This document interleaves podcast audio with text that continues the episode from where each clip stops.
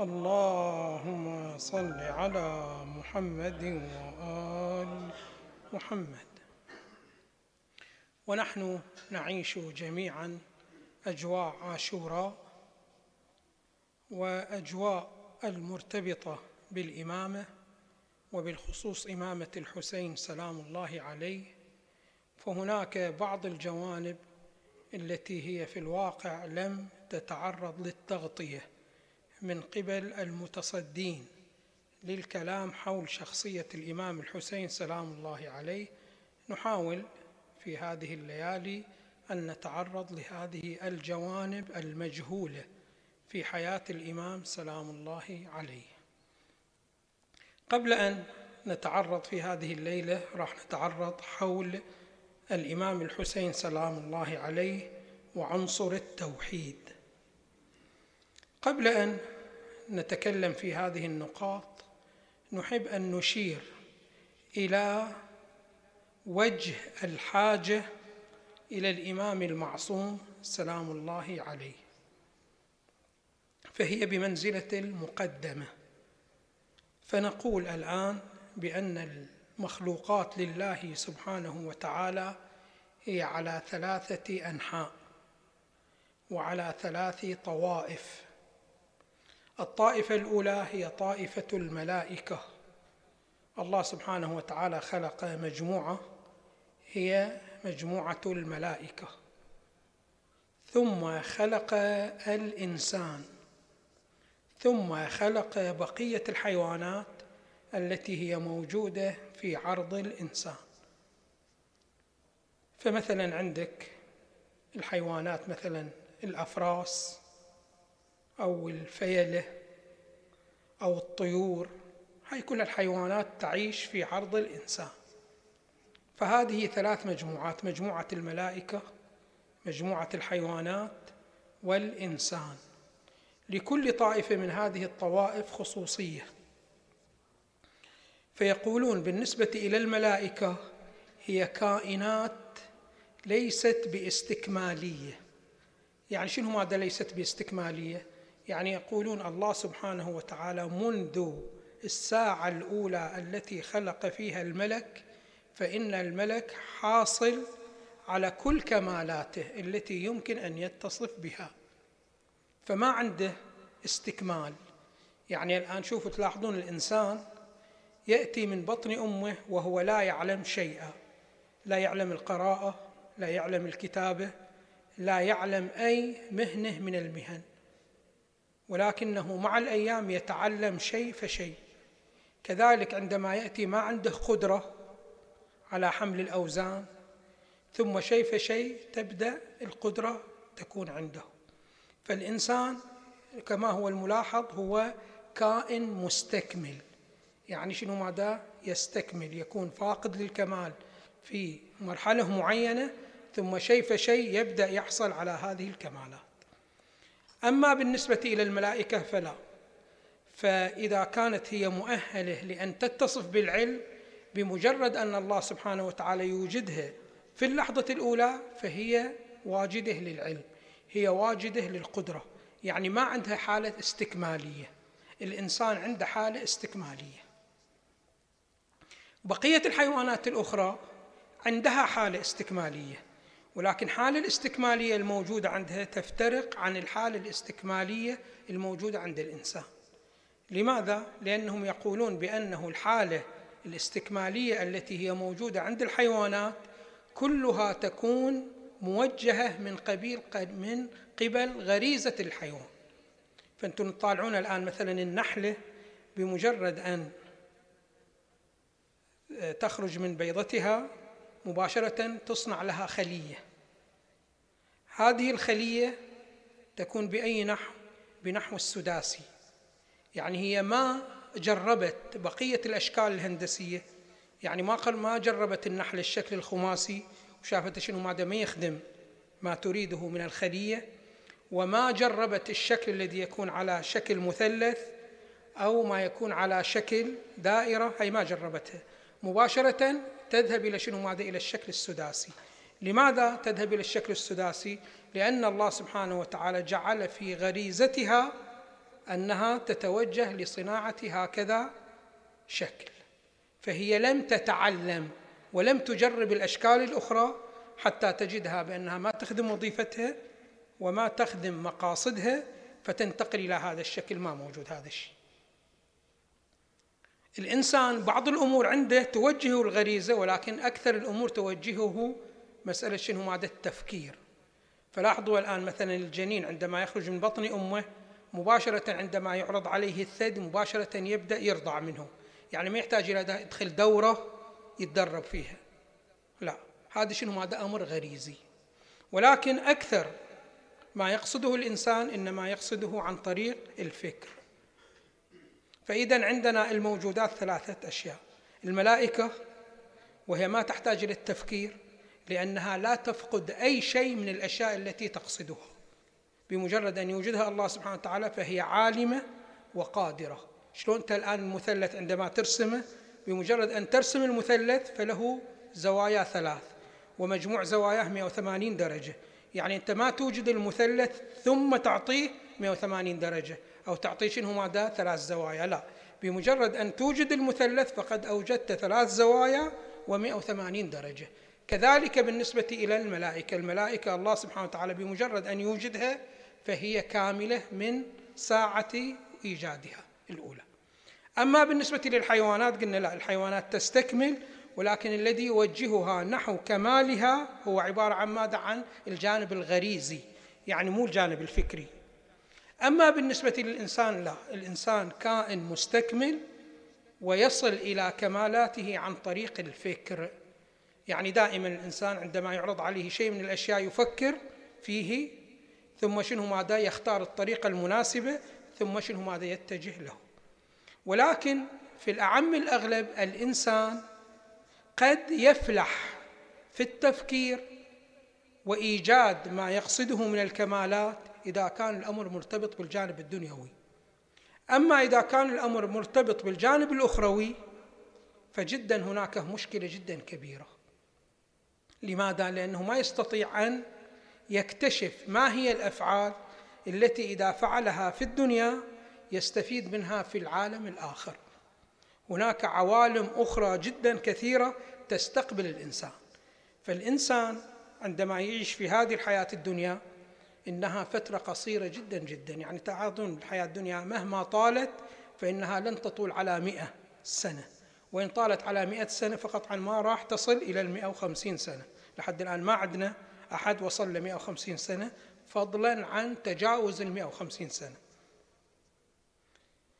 فهذه هي المحطة القصيرة في حياة الإنسان. الإنسان كما تعلمون الله سبحانه وتعالى يبين لنا في القرآن في كذا مورد بأن الإنسان الله سبحانه وتعالى خلقه للخلود. فلذلك الآن إذا واحد سأل كم تتوقع أن تعيش فلا تقل له بأنه أتوقع مئة إذا هم شنو ماذا؟ لاحظت أموري الصحية وجانبي الغذائي راح أصير شنو ماذا؟ 120 سنة. لا يا حبيبي هذا الجواب خطأ. أنت وجدت لتخلد فأنت شنو ماذا؟ خالد. ولكن غاية الأمر أنك تنتقل من نشأة إلى نشأة أخرى. فأنت الآن في هذه النشأة وهي أقصر نشأة هي نشأة الدنيا. ثم تأتيك شنو؟ ماذا؟ نشآت أخرى جدا كثيرة. الفلاسفة يقولون هي ثلاث نشآت كلية ولكن كل نشأة مشتملة على عدة نشآت جدا كثيرة. فكثير من الأفعال أنت تفعلها في هذه الدنيا ولكن ما تشاهد أثرها في الدنيا. وإنما أثرها يبدأ يأتيك بعد الموت. فهذه الأفعال أنت كيف يمكنك أن تكتشف أنها مهمة لك؟ ما تستطيع. أنت الآن عندما تجتنب النار تجرب النار مرة مرتين تحترق بها عند ذلك تقول بأنه النار خطيرة يجب أن شنو ماذا أبتعد عنها. ولكن الأشياء التي لن تظهر آثارها في هذه النشأة هذه ما تستطيع أن تقرر بأنه لا بد أن تبتعد عنها لأنك ما أشرفت على تلك النشأة وما شخص ذهب إلى تلك النشأة ورجع لنا وأخبر بما هو المفيد ليس بهذه الصورة.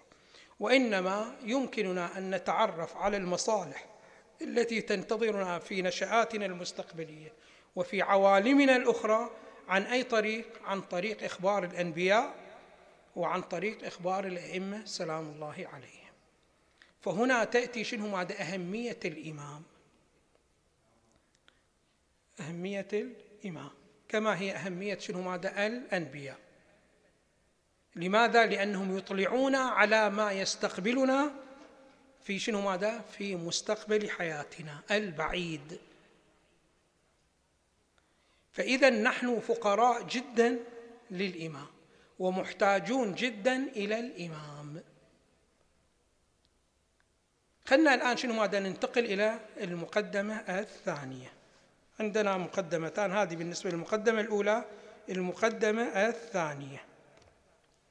في هذه المقدمة الثانية راح نتعرض لمجموعة أسئلة حتى نستطيع أن نتعامل مع تعليمات الإمام الحسين سلام الله عليه بالشكل المتناسب مع شخصية الإمام الحسين سلام الله عليه. اولا سؤال يواجهنا في أو نواجهه في هذه المسألة. من هو الإمام الحسين؟ ولماذا الإمام الحسين؟ سلام الله عليه. هنا أنا ما أسأل عن البطاقه الشخصية للإمام الحسين. كلكم تعلمون بأن الإمام الحسين هو ابن علي بن أبي طالب وابن فاطمة الزهراء وجده رسول الله صلى الله عليه وآله. ولكن الذي أريد أن أتوقف عنده أنه ما هي حقيقة الإمام الحسين. حقيقة الإمام الحسين يقولون هي شخصية نصبها الله سبحانه وتعالى لإيصال الإنسان وإطلاع الإنسان على ما فيه كماله من الحيثية العقائدية ومن الحيثية الأخلاقية ومن الحيثية الفقهية. فهناك كثير من الأفعال التي يجب على الإنسان أن يفعلها. وهذه الأفعال لو ترك الإنسان وحده ما راح يتوصل لاكتشاف أن كثير من المصالح التي تهم الإنسان تتوقف على هكذا أفعال. فما راح شنو ماذا يرشد لهكذا أفعال. إلا بتوجيه من النبي أو توجيه شنو ماذا من الإمام. الله سبحانه وتعالى عندما أمر النبي صلى الله عليه وآله بنصب الإمام إنما نصبه لهذا الأمر. فالإمام الحسين سلام الله عليه يمتاز عن بقية الشخصيات مو بأنه ابن رسول الله فقط فإن هناك الكثير ممن ينتسب لرسول الله صلى الله عليه وآله. الآن كل السادة المفروض فيهم ينتسبون لمن؟ لرسول الله صلى الله عليه وآله ولكن ليس لهم منزلة الإمامة كما هي للإمام الحسين. وكذلك ليس ميزة الإمام الحسين بأنه ينتسب إلى الزهراء أو ينتسب لعلي بن أبي طالب. فإن الزهراء لها أبناء كثر. صحيح شنو مع الحسن والحسين هم الأبناء المباشرين ولكن أبناء للحسن والحسين هم أيضا أبناء الزهراء. وأبناء علي بن أبي طالب ولكن ليس لهم ما للإمام الحسين. إذا الإمام الحسين بماذا يمتاز؟ الإمام الحسين يمتاز بأن له علوم. هذه العلوم تنبئنا عن المصالح التي تترتب على الكثير من الأفعال التي نفعلها هنا بحيث لو لم يعلمنا الإمام هكذا مصالح لن نستطيع ان نصل إلى هذه المصالح. فإذا شخصية الإمام الحسين هي عبارة عن شنو؟ ماذا؟ عن الشخصية المنصوبة من قبل الله سبحانه وتعالى لتعليم البشرية. المفردات العقائدية المهمة والمفردات الأخلاقية المهمة والمفردات الفقهية المهمة. لذلك شخصية الإمام سلام الله عليه مرتبطة بهذه الأبعاد الثلاثة. وعلينا أن نلتفت إلى هذه الامر من غير تعليم الأنبياء ومن غير تعليم الأئمة لن نستطيع أن نتعرف على هذه الأمور. لماذا؟ لأن الآثار المترتبة على هكذا أفعال ما يمكن أن تحصل في الدنيا وإنما تحصل في النشآت التي ستأتي بعد نشأة الدنيا. فأنت الآن مثلا عندما تصلي ما هي الفائدة التي تترتب على هذه الصلاة في هذه النشأة؟ الكثير منا ما يرى ومن يرى يحتاج إلى أن يتأمل ويتفكر جدا كثير. وهكذا كثير من المفردات العقائدية.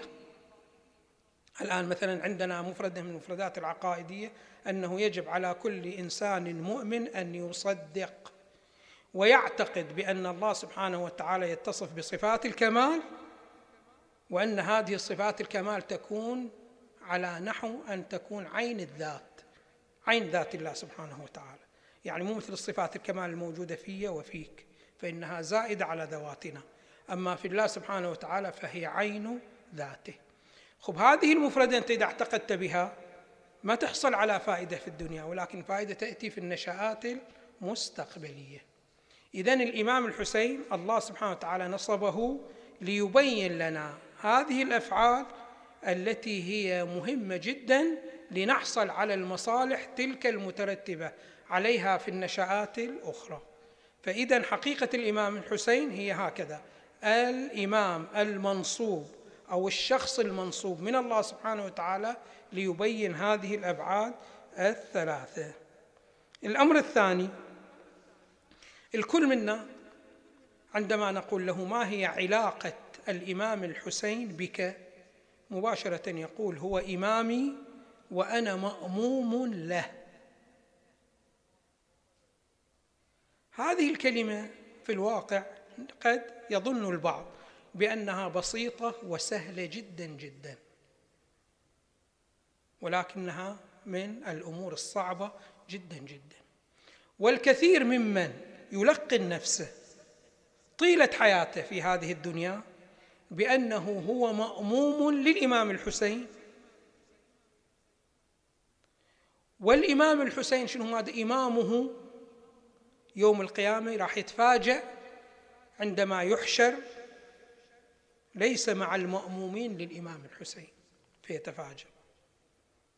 فلاحظوا بأنه الكثير من الناس الآن يلقنون أنفسهم بأن لهم عنوان معين ولكن يوم القيامة راح يتضح بأنه ليس من أصحاب هذا العنوان الذي يدعونه. أحد علمائنا أساتذتنا كان يذكر إلينا عن أحد الأشخاص وهو من العلماء أيضا يقول بأن هذا مؤلف في أمير المؤمنين سلام الله عليه ثلاثة كتب حول حياة أمير المؤمنين سلام الله عليه. يقول في ليلة من الليالي في المنام رأى أمير المؤمنين سلام الله عليه. وكان أمير المؤمنين يمشي وما ملتفت إلى هذا الشخص. فهذا الشخص نادى على أمير المؤمنين فقال له خذني معك. قال له أخذك معي بأي عنوان؟ قال له أنا بعنوان شيعي من شيعتك ومن مأموميك. يقول فنظر إلي فقال لي أنت لست من شيعتي ومشى وتركني يقول مرة ثانية شنو ما دام ناديته؟ فالتفت إلي ماذا تريد؟ يقول قلت خذني معك. فقال لي أخذك بأي عنوان؟ قال بعنوان من شيعتك.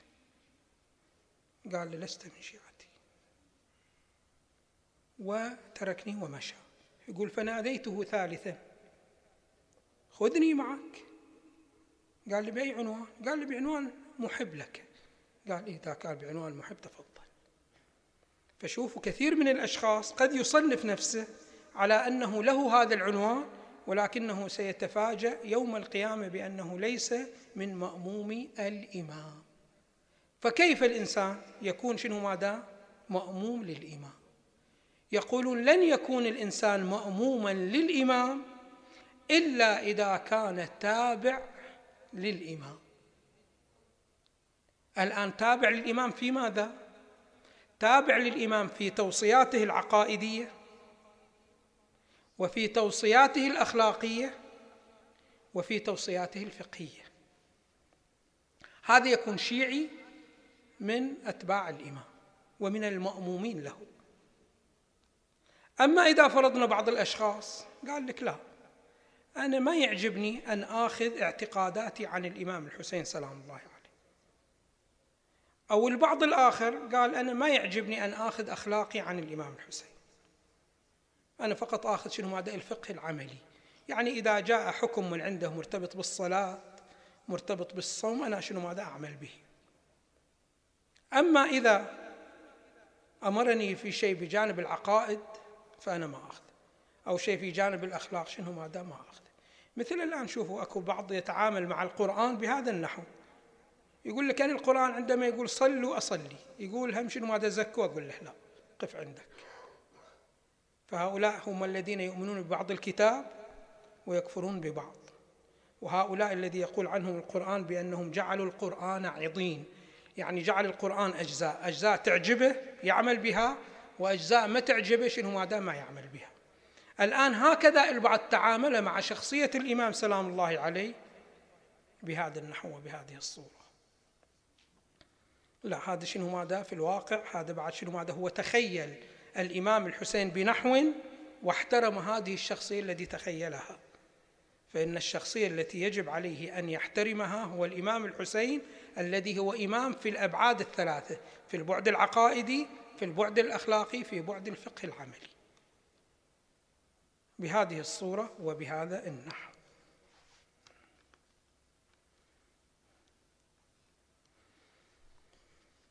الأمر الثالث أيضا هو تابع للمقدمة. أنه نحن انتهينا بالأمس أو قبل أمس من إحياء ذكرى عاشوراء وبلا إشكال إحياء عاشوراء من الأمور الواجبة شرعا يعني مو من الأمور المستحبة. فأحيوا أمرنا رحم الله من أحيا أمرنا. الكثير يقع في مسألة الاشتباه فيما هو أمر أهل البيت سلام الله عليه. فهناك بعض المقدمات هي مقدمات لإحياء أمر أهل البيت وهي مطلوبة وهناك إحياء لأمر أهل البيت. مثل أنت عندما عند تصلي الصلاة لها مقدمة وهي الوضوء ولكن الوضوء شيء والصلاة شيء آخر. كذلك بالنسبة للإحياء. إحياء هو شيء وله مقدمات ومقدماته تختلف. خب ما هو شنو ماذا أمر أهل البيت؟ سلام الله عليهم. أمر أهل البيت هو عبارة عن الشيء الذي يختص به أهل البيت سلام الله عليهم عن بقية من عداهم. في المعارف التي ينقلونها لنا عن الله سبحانه وتعالى وعن النبي صلوات الله وسلامه عليه.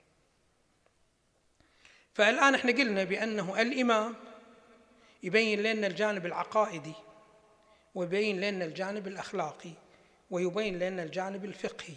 تعلمون بأنه بعد رحيل النبي صلى الله عليه وآله اختلف المسلمون. اختلافات جدا شتى. فما اجتمعوا على نقطة من النقاط التي جاء بها النبي صلوات الله وسلامه عليه. إلا شنو ماذا نقطتين فقط. أشهد أن لا إله إلا الله وأشهد أن محمدا رسول الله. اللهم صل على محمد وآل محمد. أما بقية الأمور فحصل الاختلاف جدا بينهم. فهذه مثلا في التوحيد كما سنشاهد في الوقفات التوحيدية مع شخصية الإمام الحسين حصلت الاختلافات جدا شنو ماذا كثيرة في التوحيد. وهكذا في النبوة. كثير من القضايا حصل شنو ماذا الاختلاف. فهنا أهل البيت سلام الله عليه تميزوا عن البقية من المسلمين ومن الطوائف الإسلامية أن لهم توجيهات خاصة في جانب العقائد وهكذا لهم توجيهات خاصة في جانب الأخلاق وهكذا لهم توجيهات خاصة في جانب الفقه العملي. فلا تظنوا بأنه إحنا فقط نختلف عن بقية الطوائف الإسلامية في مسألة الوضوء يعني فقط في الفقه العملي. لا وإنما أيضا في الجانب الأخلاقي وأيضا في الجانب العقائدي وخصوصا الجانب العقائدي. حصل شنو؟ هذا اختلاف جدا كبير. فهنا عندما يقول أحيوا أمرنا يعني بينوا لبعضكم البعض اعتقاداتنا في الجانب العقائدي. وهكذا اعتقادنا في الجانب الأخلاقي وهكذا اعتقادنا في جانب الفقه العملي. فهذا هو شنو؟ ماذا أمرنا. هذا هو شنو؟ ماذا المطلب الأساس. بقية المطالب هي كلها شنو؟ ماذا مقدمات. فشوفوا الآن مسألة إقامة العزاء على أهل البيت سلام الله عليه هذا مقدمة لإحياء أمر أهل البيت. عندما شنو ماذا تتعرفون على بطاقتهم الشخصية هذا شنو هذا مقدمة. وكما تعلمون بأنه المقدمة كما يقول العلماء ما تغني عن ذي المقدمة. المقدمة ما تغني عن ذي المقدمة. فلذلك إذا شخص أصيب بالوسواس في الوضوء وأخذ يكرر الوضوء مرة بعد أخرى. إلى أن فاته وقت الصلاة خصوصا شنو؟ ماذا صلاة الصبح وقتها جدا قصير. فإذا اشتغل بالوضوء أو بالغسل إلى أن شنو؟ ماذا فاته وقت أداء الصلاة. فهذا الفعل مال هل هو فعل محترم أو فعل غير محترم؟ هذا فعل غير محترم. فالإنسان عندما يتوجه إلى المقدمة ويشتغل بها بنحو تفوته ما لأجله المقدمة. هذا الفعل غير شنو؟ هذا غير ممدوح. هذا فعل شنو؟ هذا مذموم فلذلك الآن الكثير منا للأسف الشديد يفكر بأنه الارتباط بالأئمة سلام الله عليه وإحياء أمرهم هو فقط شنو؟ ماذا العزاء والمصيبة. لا هذه أمور مطلوبة ولكن مطلوبة على نحو المقدمة. فما يجب أن نعتني بهذا الجانب على حساب أن نضيع ما هو مقدمة لأجله. لا. دائما شنو ماذا إحنا؟ لا نزايد على شنو ماذا على الشر. الشرع إذا قال التفتوا إلى هذا الجانب بهذه المستوى علينا أن نلتفت له بهذا المستوى. بعد ما نعطيه أكثر. لأن الله سبحانه وتعالى يريده كمقدمة. فما يجوز لك أنت تلتهي به وتشتغل به على نحو يفوتك ذو المقدمة. هذه من الأمور الأساسية جدا جدا. فإذا إحياء أمر أهل البيت سلام الله عليهم. هو ببيان عقائدهم وأخلاقهم وفقههم العملي. مو إحياء أمرهم بالاشتغال بالمقدمات بنحو تشغلنا عن دين المقدمة علينا أن نلتفت إلى هذه الجوانب. فإذا الإنسان التزم بهذه الأمور بحث عن الجانب العقائدي لأهل البيت سلام الله عليه واتبعهم وعن الجانب الأخلاقي واتبعهم والجانب الفقهي العملي واتبعهم عند ذلك يكون شنو ماذا؟ شيعي. وإلا فمهما بالغ في الإتيان بالمقدمات فإنه لن يكون بهذا المعنى. فعلينا أن نلتفت لهذا الأمر.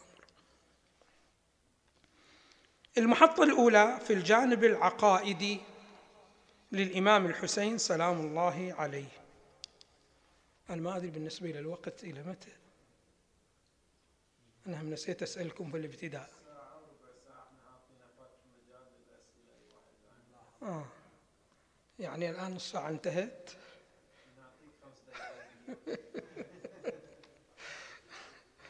الله يسلمكم.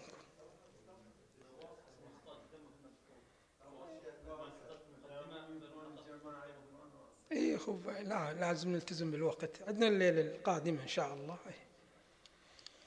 المحطة الأولى أنا ثلاث محطات عندي أو ثلاث وقفات مع الإمام الحسين سلام الله عليه. المحطة الأولى يقول سلام الله عليه أيها الناس اتقوا هؤلاء المارقة الذين يشبهون الله بأنفسهم.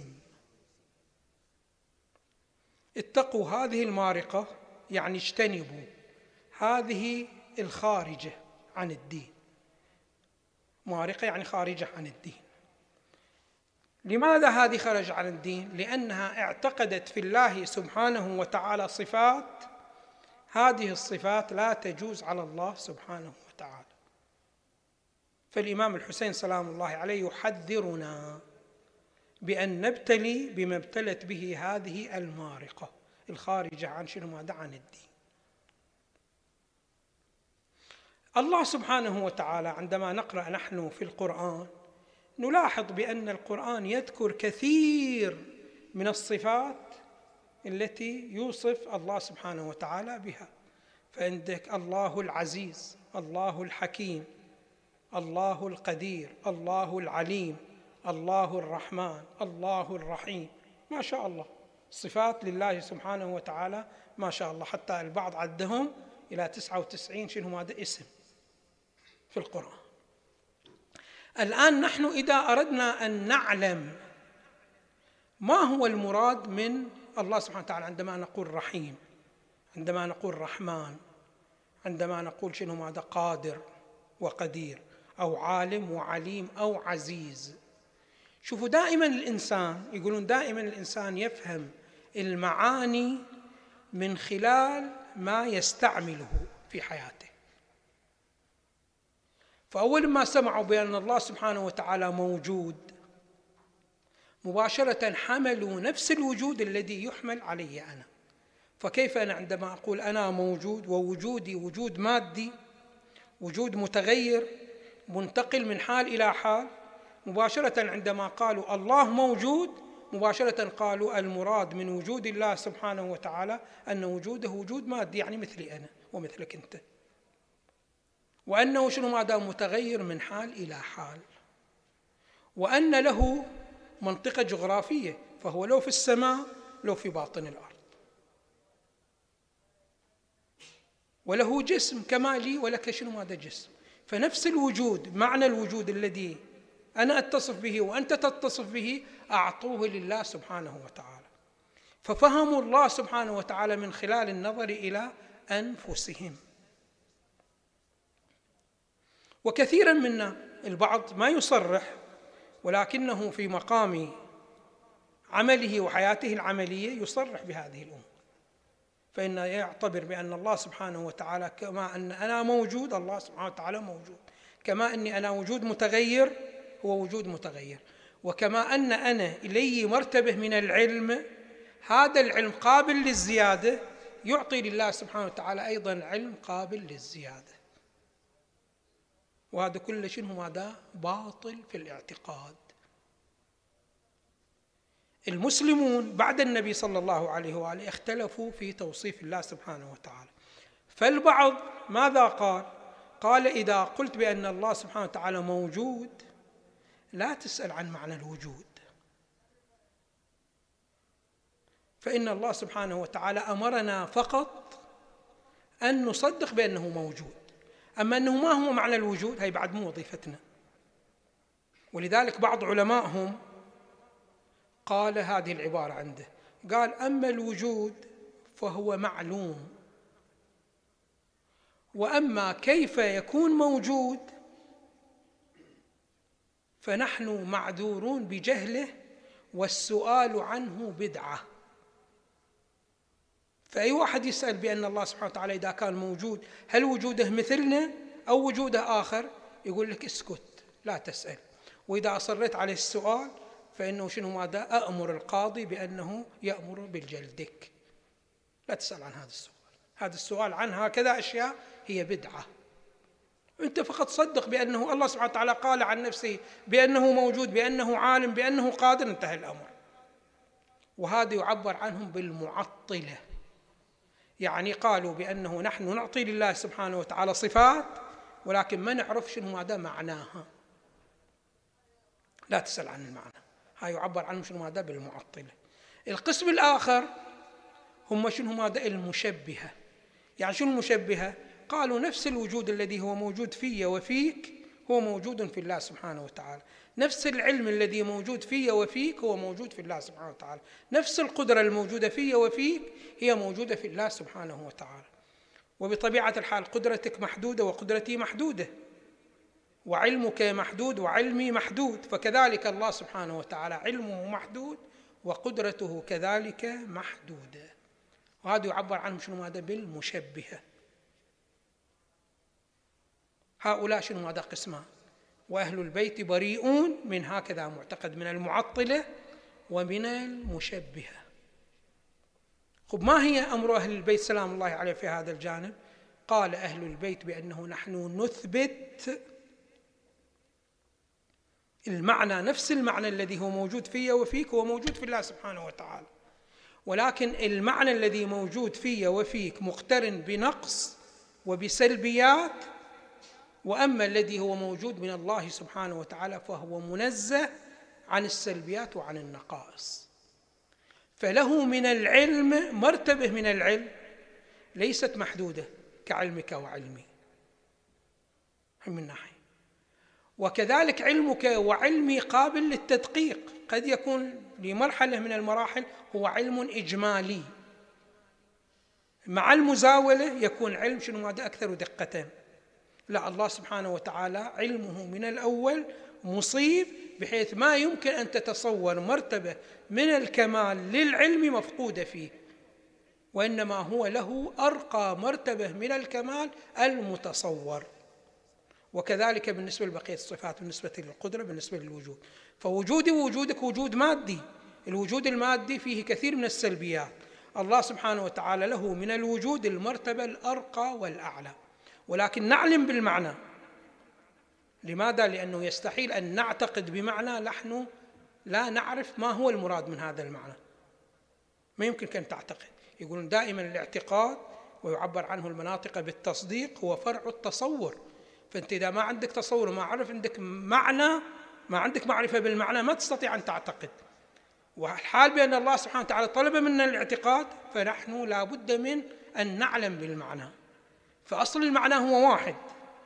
ولكنه شنو ماذا؟ هذا المعنى الموجود فيك غير منزه عن النقائص المعنى الذي موجود في الله سبحانه وتعالى منزه عن النقائص. أنا بعد اكتفيت بهذا المجال من الكلام هذه الليلة. إن شاء الله نكمل في الليلة القادمة.